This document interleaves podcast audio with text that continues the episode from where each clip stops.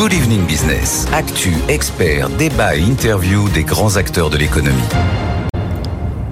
Merci d'être avec nous euh, sur BFM Business. On va s'intéresser ce soir à euh, un secteur qui est en plein boom, hein, celui du photovoltaïque. Euh, c'est peut-être d'ailleurs un effet collatéral de l'augmentation des prix de l'électricité, mais les installations en la matière ne cessent de se développer, notamment chez nous en France.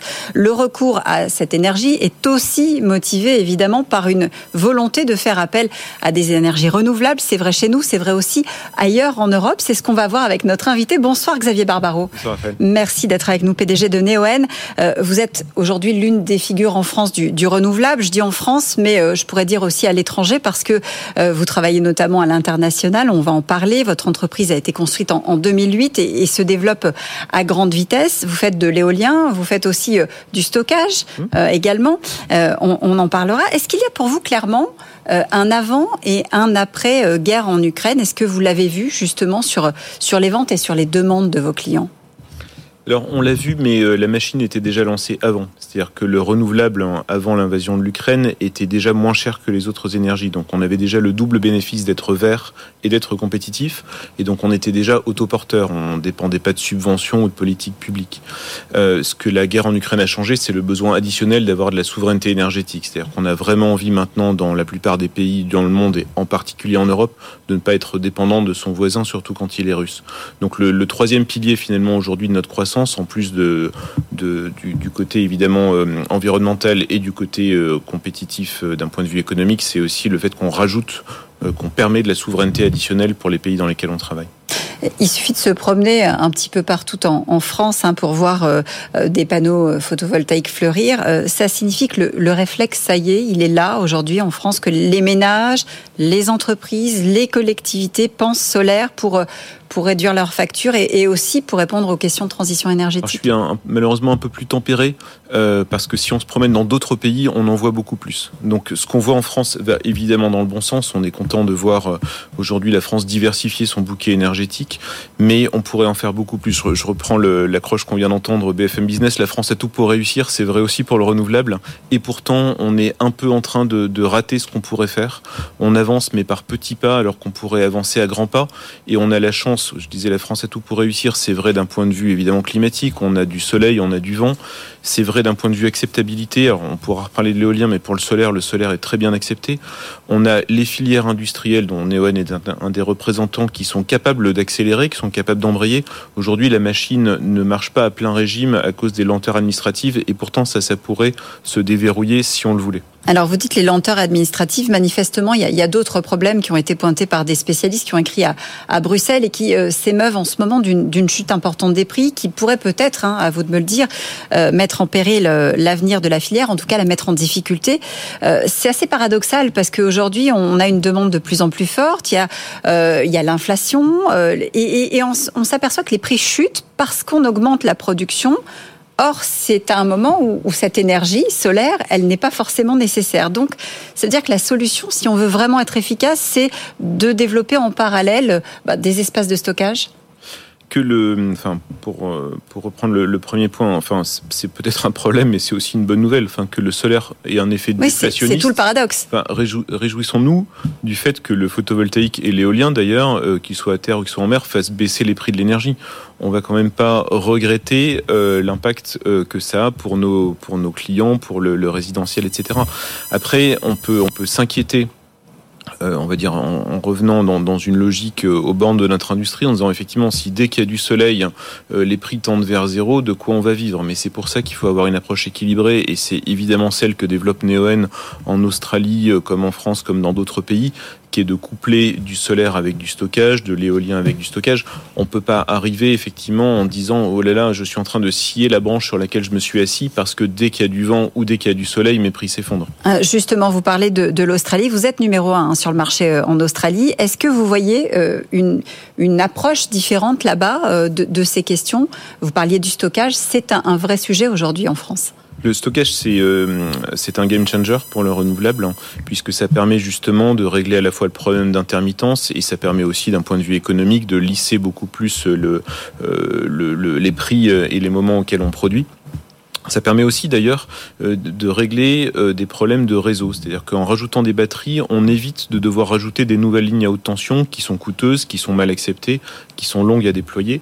Donc c'est euh, certes c'est pas une baguette magique, mais ça facilite énormément de choses. Et tout ce que nous on a appris chez Neoen à faire en Australie, on a évidemment qu'une envie, c'est de le déployer en France. On se heurte aujourd'hui en 2023 en France aux problèmes qu'on touchait déjà du doigt en 2012 en Australie. Donc on, on a envie d'apporter les mêmes solutions puisqu'on a vu qu'elles marchaient là-bas. Est-ce qu'on peut dire euh, que la filière est, victime de, son succès aujourd'hui? Elle a bénéficié d'aide euh, au niveau européen, euh, d'aide à l'installation, et, on sent effectivement, vous le disiez tout à l'heure, en France, qu'il y, a une appétence hein, pour, pour ces énergies, mais qu'il y a encore des, il y a encore des freins à lever. En tout cas, les freins sont pas du côté des entreprises. Il y a, certainement des acteurs qui ont, euh, pour lesquels l'histoire s'est mal terminée, mais ils ont qu'à s'en prendre qu'à eux-mêmes. Euh, il y a aujourd'hui 90% euh, des concurrents que nous on avait il y a 12 ans qui n'existent plus. Mais en même temps, les sociétés comme la nôtre, les, les, gens qui font un travail de qualité, ont su grandir. Le Neoen d'aujourd'hui est littéralement 100 fois plus grand que ce qu'il était que ce qu'il était il y a 12 ans. Donc, quand on regarde un peu la trajectoire des différentes sociétés, je pense qu'il n'y a pas matière à s'inquiéter. Par contre, les freins administratifs ce qui est dommage, c'est que là, ça va pas dans le bon sens. Ça ne, fait que s'aggraver. Qu'est-ce qu'il faudrait justement alors pour euh, pour essayer euh, d'aider la filière à mieux se développer et à se développer de manière plus rapide? On a eu une loi dite d'accélération des énergies renouvelables il y a six mois, dont on attend d'ailleurs encore les, décrets d'application. C'était finalement la, mauvaise solution à un problème qui se posait pas, puisque euh, on n'a pas besoin qu'on nous, nous rajoute des commissions et des points de passage. Au contraire, ça rajoute des délais, ça rajoute de la complexité, donc ça rajoute des coûts. Euh, en France, aujourd'hui, on avait déjà le cadre réglementaire et juridique qui nous permettait de travailler et on l'a rendu plus compliqué. C'est assez, regrettable. Et cette complexité, elle finit par avoir un impact économique. Je vous donne un exemple. Aujourd'hui, le solaire de Neoen en Suède est moins cher que le, Suède, que le solaire de Neoen en France. C'est quand même paradoxal. je pense qu'on sait tous, on devine tous qu'il y a moins de soleil en Suède qu'en France, mais la complexité administrative, le fait qu'on nous rajoute des délais, qu'on nous oblige à faire des projets petits, qu'on nous oblige à faire énormément de mesures compensatoires parce qu'à la fin, il faut que tout le monde soit content, euh, ça, part, on va dire, de, de, de, bons sentiments, mais à la fin, il faut aussi qu'on ait conscience du coût que ça peut avoir. Euh, ça veut dire qu'il y a trop d'acteurs aujourd'hui pour vous euh, sur le marché français Trop d'acteurs On n'a pas du tout un problème de concurrence. On a, il y a une concurrence qui est saine. Euh, il y a, énormément. Hein, je, regardais, il y, a, il y a énormément de euh, d'acteurs qui se sont développés en France, qui apparaissent encore aujourd'hui. Mais c'est très bien. La concurrence c'est sain. ça fait une bonne émulation. Ça permet de tirer vers les prix de vers le bas. Ça permet à des nouvelles idées, et des nouvelles approches d'émerger. Nous, on est pour la concurrence. Il n'y a aucun débat là-dessus. ce qu'on regrette aujourd'hui, c'est euh, le, le, rythme faible auquel les permis nous sont donnés, c'est les contraintes qu'on nous rajoute. Euh, je, redis aujourd'hui, euh, et qui s'applique pas qu'à nous.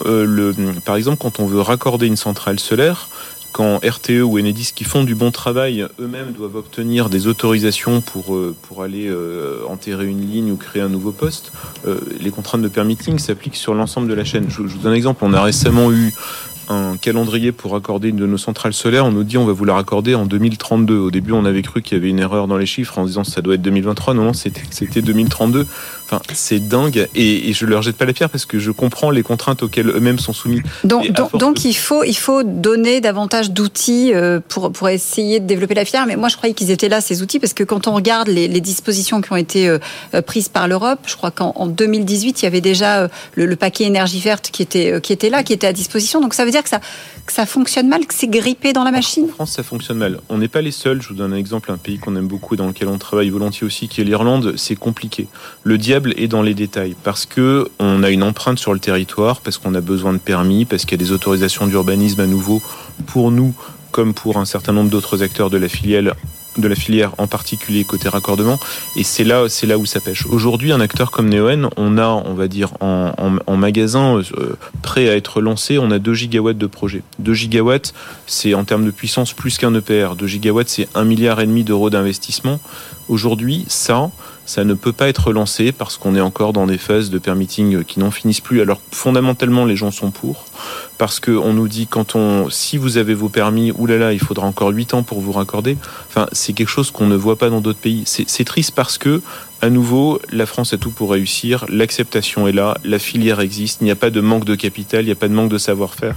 Euh, J'ai dit tout à l'heure en, vous présentant que vous aviez aussi euh, une part sur l'éolien. Hein. Euh, c'est vrai que c'est quelque chose d'important. Vous faites du stockage, vous faites du solaire, vous faites de l'éolien.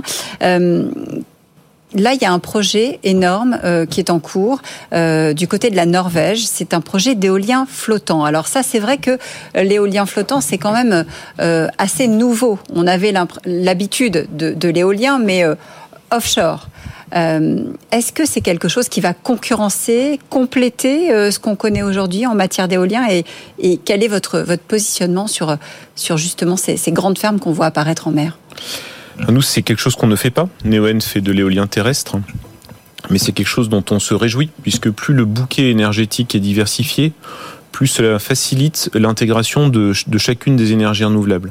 Euh, et en général, il y a en plus des effets un peu contracycliques. Euh, quand le vent souffle, c'est qu'il fait pas forcément beau, donc euh, ça permet de compenser la, la, faiblesse qui peut exister sur le photovoltaïque. Donc tout ça ce sont des choses dont on se réjouit. Après, il faut évidemment regarder les coûts. Aujourd'hui, l'énergie euh, la moins chère, c'est celle que produit Neoen, c'est du, du grand photovoltaïque au sol et de l'éolien terrestre. L'éolien flottant sera au moins dans un premier temps plus cher, mais pourquoi pas Il faut quand même amorcer ça, même si si nous on le fait pas, on se réjouit de voir arriver ce type d'énergie. Quand on rajoute en plus un peu de stockage comme Neoen sait le faire, ça met de la fluidité dans le système et c'est une très bonne chose. Donc j'espère, même si ça sera pas notre activité à nous, que la France saura aussi faire de l'éolien flottant. C'est bien pour son mix énergétique, c'est bien pour son verdissement, c'est bien pour baisser les coûts de l'électricité euh, et c'est bien aussi évidemment en termes de, de création d'emplois et d'activité économique puisque je ne doute pas qu'il y aura dans l'éolien flottant de très bons acteurs français. Il y en a déjà dans les autres énergies. La France est un des champions méconnus du renouvelable. On pense toujours aux panneaux en disant oh là là les panneaux sont chinois, mais sur tous les autres euh, segments, finalement, la France a des champions. Et puis les, les choses sont en train de changer, hein, parce qu'il y a tout un tas de, de, fabricants de panneaux qui sont en train d'essayer de relocaliser. Euh, c'est aussi pour ça qu'il y a des projets de, de gigafactory euh, en France pour, pour essayer de, bah, de reprendre la main finalement sur cet outil. On espère. En tout cas, c'est des gens euh, dont on sera client, certainement. Aujourd'hui, on est déjà client des Bouygues, des Nexans, des FH, des Vinci, etc. On serait ravis euh, d'être bientôt acheteur de batteries Vercor qui seront made in France. On sera ravis aussi quand il y aura des panneaux made in France ou made in Europe. Ils seront pas forcément plus chers que les panneaux chinois. C'est quelque chose dont il faut surtout pas, euh surtout pas se, se dessaisir. On a aujourd'hui une urgence climatique, on le voit aujourd'hui une journée de canicule, et, euh, et en même temps on voit, et c'est paradoxal, un excès de prudence parfois euh, dans le dans, dans l'administration. On leur jette pas la pierre parce qu'on sait qu'ils sont euh, euh, parfois aussi euh, face à des sujets nouveaux, etc. Mais, mais je pense qu'un petit coup de collier ferait du bien. En tout cas, le, le coup de collier, il est là du côté des, des consommateurs. 77% d'installations supplémentaires en un an chez les particuliers, ça c'est un chiffre qui qui est important hein, parce que ça veut dire que ça y est, les Français sont sont dans le game, si j'ose dire, et qu'ils ont compris où était le, leur intérêt à la fois financier et aussi, euh, et aussi climatique. Merci beaucoup, Merci à vous. Xavier Barbaro, d'avoir été avec nous.